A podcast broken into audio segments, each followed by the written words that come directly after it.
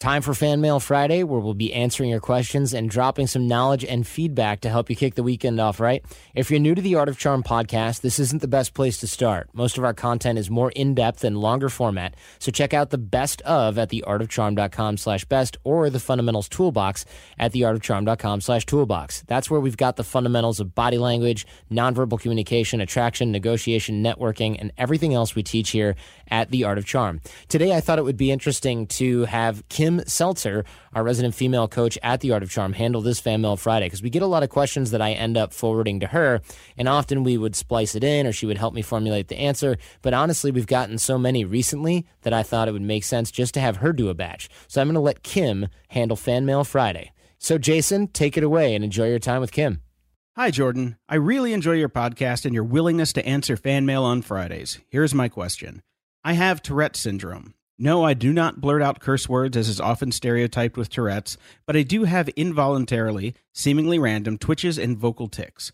While I have many good friends who have learned to overlook my strange tics, it is often difficult to establish new relationships as acquaintances immediately notice my odd body motions and sounds and interpret them as signs of mental illness or worse.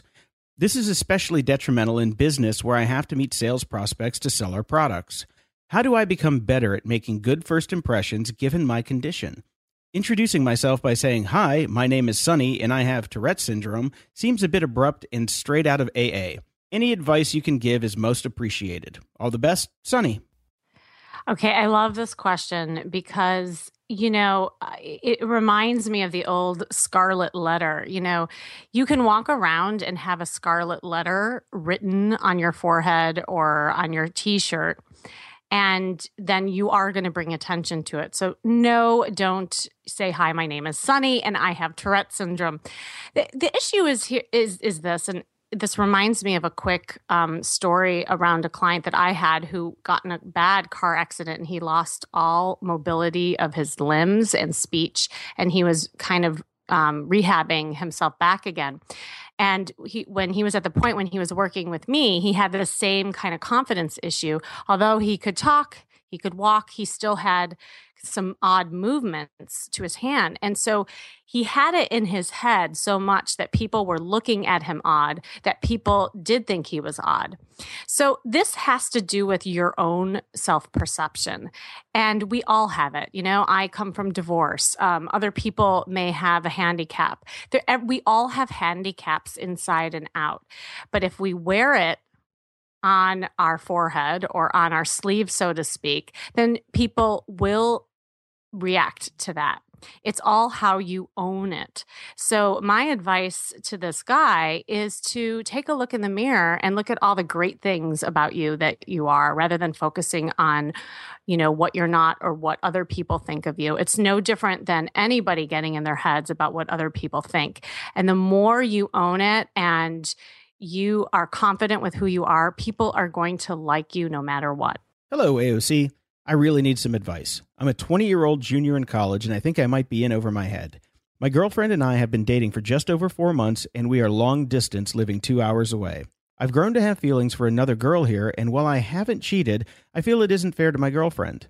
My question is how do I break up with a girl that has mental health issues and trust issues? She has legit mental health issues that she sees a doctor for and has been in abusive relationships. How do I break up with her without making her worse off mentally and keep her from never trusting men again? She wants to marry me, and I'm nowhere near close to being ready for that. She says I'm the only man she trusts, so I don't know if being completely upfront is the best option. She also threatened to kill herself the last time I almost broke up with her before we figured everything out. I've listened to the breakup episode, and I know it's getting towards the holiday. I can't wait till they pass, but I know that time is very important. Keep up the great work on the podcast. I hope to be at a boot camp when I have some real money. Sincerely, young and stupid. Oh, you are not young and stupid. I actually, we've all been there, done that. These are, you know, very um, tumultuous relationships and it can be really really hard on the person on the other end such as yourself. Well i just want to commend this guy for actually even thinking about her thoughts her feelings and the result of what she might do because you know it says to me he's a caring guy. So like actually take that in and pat yourself on the back because there's a lot of people who wouldn't care.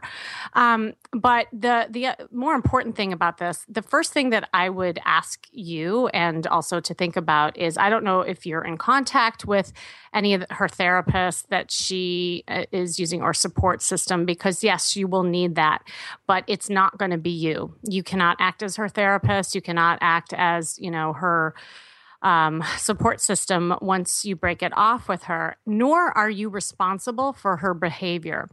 And since this is a pattern with her, she is using this almost what I call emotional blackmail to keep you in it. And this is her pattern and this is her history. So, since you're a caretaker, as it sounds, the only way that you're going to hear this is this. If you really care about her, you will cut it off so that she can learn how to be on her own without you because she's going to keep recreating this. And if she learns how to be okay on her own without you, you're actually doing her good. I'm reaching out to you to try and gain some perspective on a uniquely difficult situation I'm dealing with right now in my personal life. Before I get into the details, here's a brief background to help set the stage. I'm 28 years old, born and raised in Laguna Beach. My parents have been married 35 years and still live there. I went to undergrad in Seattle where I met my now wife, Ashley. I graduated in 2009 and moved back to California to live at home and save some money so we could get married. Ashley graduated in 2010 we got married that July, and she moved to live with me in California in our very own apartment. We have lived in Southern California for our entire marriage, bought a home three years ago, and recently had a baby girl. Since she's been born, my wife has been really struggling with where we live, Orange County.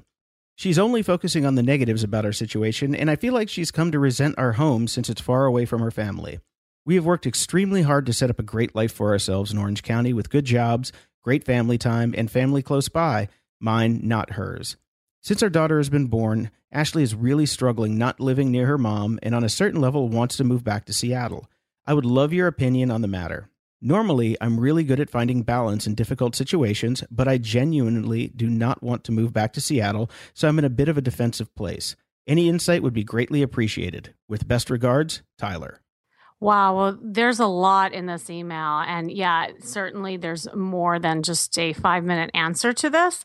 Um, I guess, you know, the first question I would ask is, you know, she says that she's just focusing on the negatives about the situation.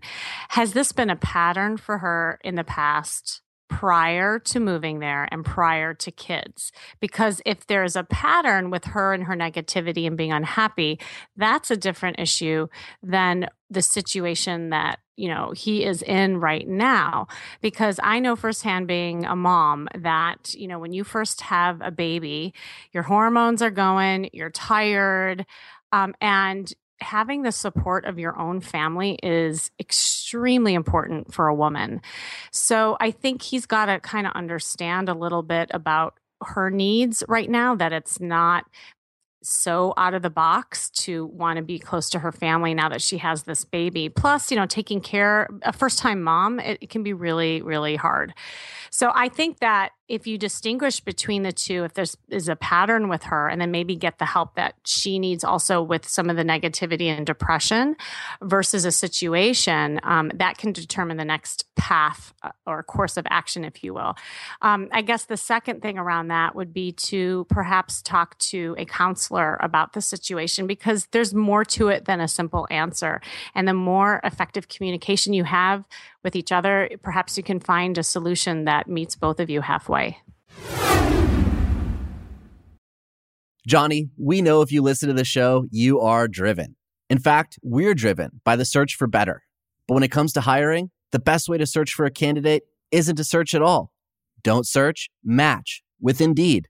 If you need to hire, you need Indeed. Indeed is your matching and hiring platform with over 350 million global monthly visitors, according to Indeed data, and a matching engine that helps you find quality candidates fast. Ditch the busy work. Use Indeed for scheduling, screening, and messaging so you can connect with candidates faster.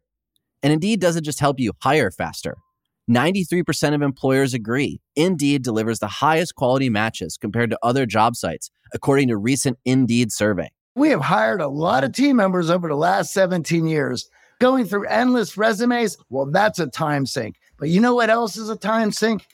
Interviewing endless people because they're all going to give you the best face forward. That's why we love Indeed, leveraging over 140 million qualifications and preferences every single day.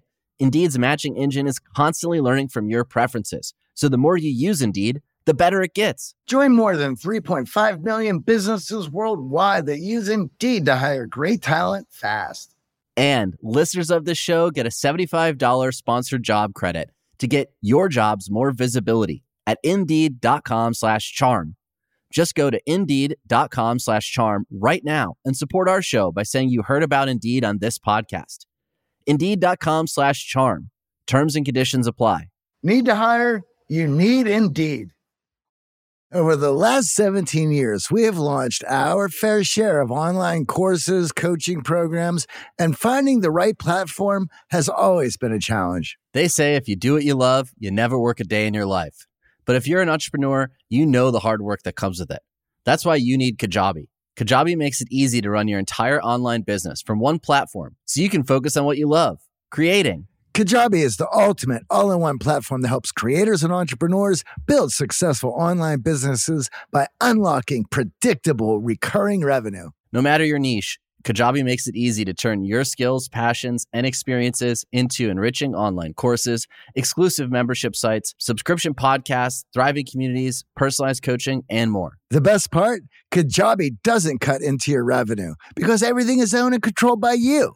So keep 100% of what you earn. And with Kajabi, you also get robust analytics, easy payment options, email marketing tools, and customizable website templates, all built in. You don't even need a huge audience to make sustainable income. There are thousands of creators on Kajabi making six and seven figures with less than 50,000 followers. Right now, Kajabi is offering a free 30-day trial to start your business if you go to kajabi.com slash charm. That's K-A-J-A-B-I dot com slash charm. Go to kajabi.com slash charm and join the creators and entrepreneurs who have made over $7 billion. I found the podcast some months ago and I've been following it since then. I love the content and how the topics are explained and delivered. Congrats and thanks for the good job for you and the AOC team. I was wondering if you could give me some advice about the following situation. I haven't been a person with a big amount of friends, but I have some and I would like to expand my group and my network. I'm dating someone, we're taking the time to know each other, and I like the guy, so I'm not looking for somebody else on a romantic way. But I would like to meet new people and new friends. What's happening to me lately is that if I meet a guy and I see him not in a date situation and try to get to know him and know about him and what he does and where he works and what he likes, you know, trying to find something in common to make a connection, I feel, and sometimes he says it, that the guy expects to move the beginning friendship to another level. It could be a relationship or just to have sex, etc. So when I say that I'm not interested, I lose the contact. So I don't know if I'm sending the wrong message when I first talk to the guys. And truth is that me dating someone else is not being said on the first meeting or contact because the new guys don't ask about it. And I don't mention it because I think it would look pretentious or out of place.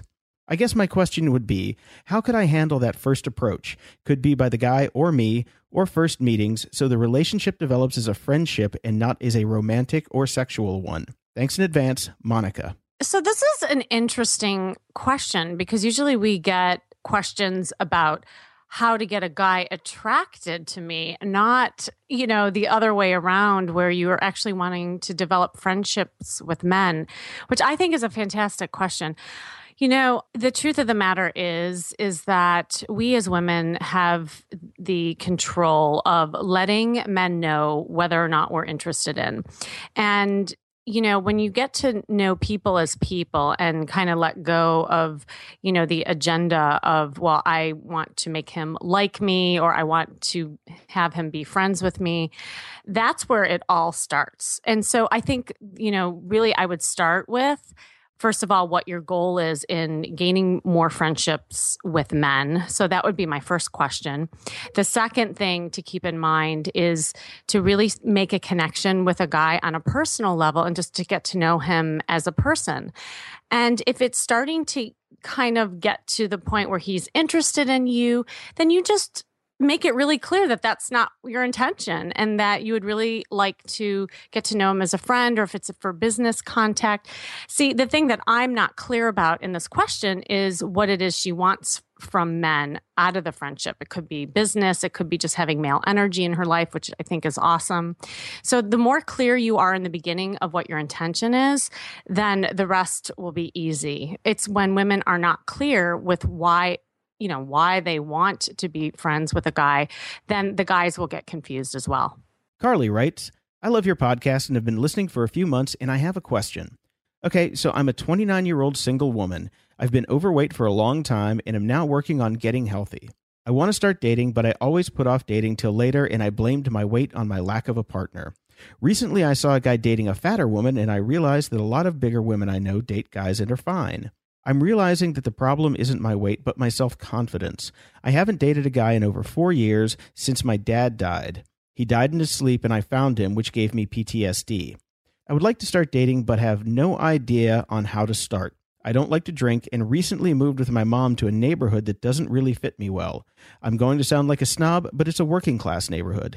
I don't know where to meet guys and if I should approach them or what. Any advice you could give me would be great. Oh, wow. I love that this woman wrote in and gosh, I would love to help you if you're listening out there because I deal with this a lot with women, you know, and and a lot of it has to do with self-confidence as she indicates in her email, but I want to address three different points that she highlights I mean, one has to do with her weight and that she's been waiting. It's funny, I just wrote a blog on this and I called it Waiting for Godot. And uh, those of you who know that play, it's about two guys who are waiting for this guy, Godot. Well, guess what? Godot never comes. And my point around this is that you can wait your whole life for things, you know, waiting to buy that new dress, waiting to date, waiting to exercise but a lot of times it's an excuse or you know a way to hide behind the fear of change and so i love that she's even thinking about you know just kind of letting that go and getting out there and starting from where she is because the truth of the matter is is that love for you will be reflected in the love that you have for yourself. People love people who love themselves. And so the work is exactly what you indicate, and that is your self confidence. Because if you love you, any great guy is going to love you. And if he doesn't, he is not the right guy. So I just want to mention those two points because that's first and foremost now that you've decided to get back out there, yeah, you need a dating plan. And this is what I help people with all the time. I will just give you three quick tips around that in order to find the right kind of guys to interact with. Um, there are kind of three social interactions that you should think about in ways to meet men. And it's kind of like I've talked about this before getting a dating portfolio that's diversified, much like a financial portfolio, right? That'll increase your chances in finding the right people. So I want you to do a combination of organic interactions, meaning just saying hi to people in the grocery store, in the coffee shops. Um, I want you to look for events that are happening in your area. And if you don't know any, Google. It could be a business event, it could be single events, and start putting it on your calendar so you hold yourself to it. And the third thing is is take a class so you start seeing the same people over and over again and really develop your social circle. That really will increase your chances to finding love. Dear Jordan, I must first thank you for your podcast. It's no exaggeration to say that it and you literally changed my life for the better. It's been my playbook for self improvement this past year, and I tell everyone to tune into your show. My backstory is that I live in Memphis, Tennessee, smack dab in the Bible Belt, where everyone is married with kids, and I'm viewed as a freak. It's not that I can't get a date. In fact, I've been accused of dating too much. I'm usually out there three to four times a week, much to my friends' amusement and exasperation, but every guy falls into one of two categories. Either I'm physically attracted to them and have no common interests, or plenty of common interests but no physical attraction. This conundrum has led to my past four relationships being with struggling musicians and artist types that I ended up financially supporting, which is not what I want for a long term relationship. I left each of those situations feeling used and unappreciated. Which brings me to Scott. He's great, really great. Everything I want in a man, actually stable, loyal, funny, but I'm not physically attracted to him. And I'm trying not to be shallow, but I can't imagine spending the rest of my life with someone who I'm not physically attracted to. But he's my best friend and loves me in an almost unconditional way. which probably has something to do with my dad dying and reminds me of him. Probably should talk to my therapist about that. Actually, just writing this email to you is making me much more self aware of the situation. Scott knows I'm still dating other people and seems happy to quote unquote wait for me, but that is incredibly unfair to him, and I'm trying to sort out my feelings as quickly as possible. I suppose the bottom line is do I pass on my dream man because I'm not physically attracted to him? Thank you again for all that you do. Respectfully, Joelle. Oh wow, well there's a lot here too. Um but I think, you know, that question of do I pass on my dream man because I'm not physically attracted to him? That comes up all of the time and and I think, you know, we get attracted to different people for different reasons. But before I address that and how to even kind of work on that for you, it's in this particular case, I think I was glad that she mentioned about her dad dying because I do feel like in this case, there is you know, definitely a dynamic here that maybe she's trying to work through. You know, I always say that our past are like eight track tapes. and for those of you who are my age, know what eight track tapes are. Young people, you probably don't even know what they are, but they are things that don't work anymore. um, you guys have MP3 now for music, but at, back then we thought it was the next best thing. And the thing about our past is we keep trying to play it like an eight track tape, but it's not valid any longer. And yet we still try to work through it. The past is connected to the future and the choices we make and, you know, the patterns that get created. And so, when you are not feeling settled in your dating life and we get it and you start seeing patterns for yourself of who you're getting attracted to that maybe aren't healthy for you that is something to look at because you know at the end of the day you can't change these guys you know she was attracted to um, these musician and artist types. And physically, she probably was attracted to them, but then she was left feeling used and unappreciated. So with her, I would almost invite her to look at the guy that she's dating now who reminds her of her dad versus the guys that she had dated in the past and see what is what. And I'm glad to hear that she has a therapist to work out some of that. But I do have um, something that I do with a lot of clients. It's called the chemistry analysis for those of you who are confused about what really creates attraction. And um, what it is, is that if you look at, I believe that chemistry is comprised of four components the emotional chemistry, the physical chemistry, the intellectual, and the spiritual. And if you define those four domains for yourself and you actually put a percentage on what kind of gets you, you know, when you meet somebody, and then when you go out on a date, actually fill out that chart and what percentage that person is falling for you you know, so that if you, let's say you're 80% attracted to somebody physically on the first date, then force yourself to go out with him maybe two or three times and fill it out again and see if that changes.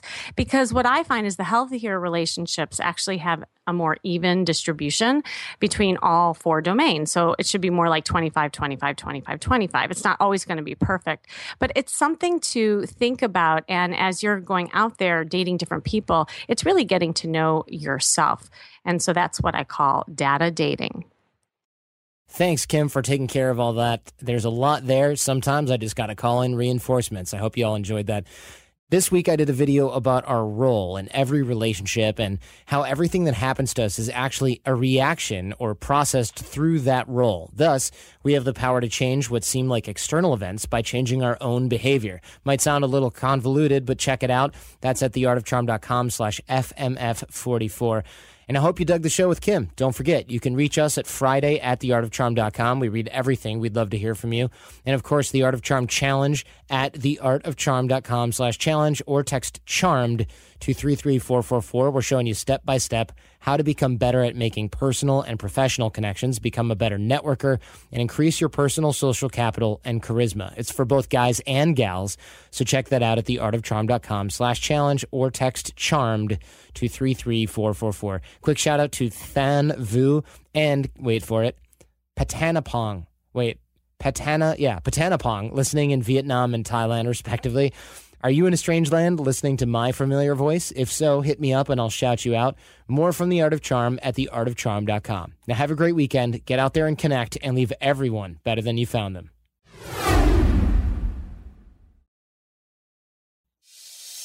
Thanks for listening to The Art of Charm. Get more confidence, relationship skills, life hacks, and more at theartofcharmpodcast.com.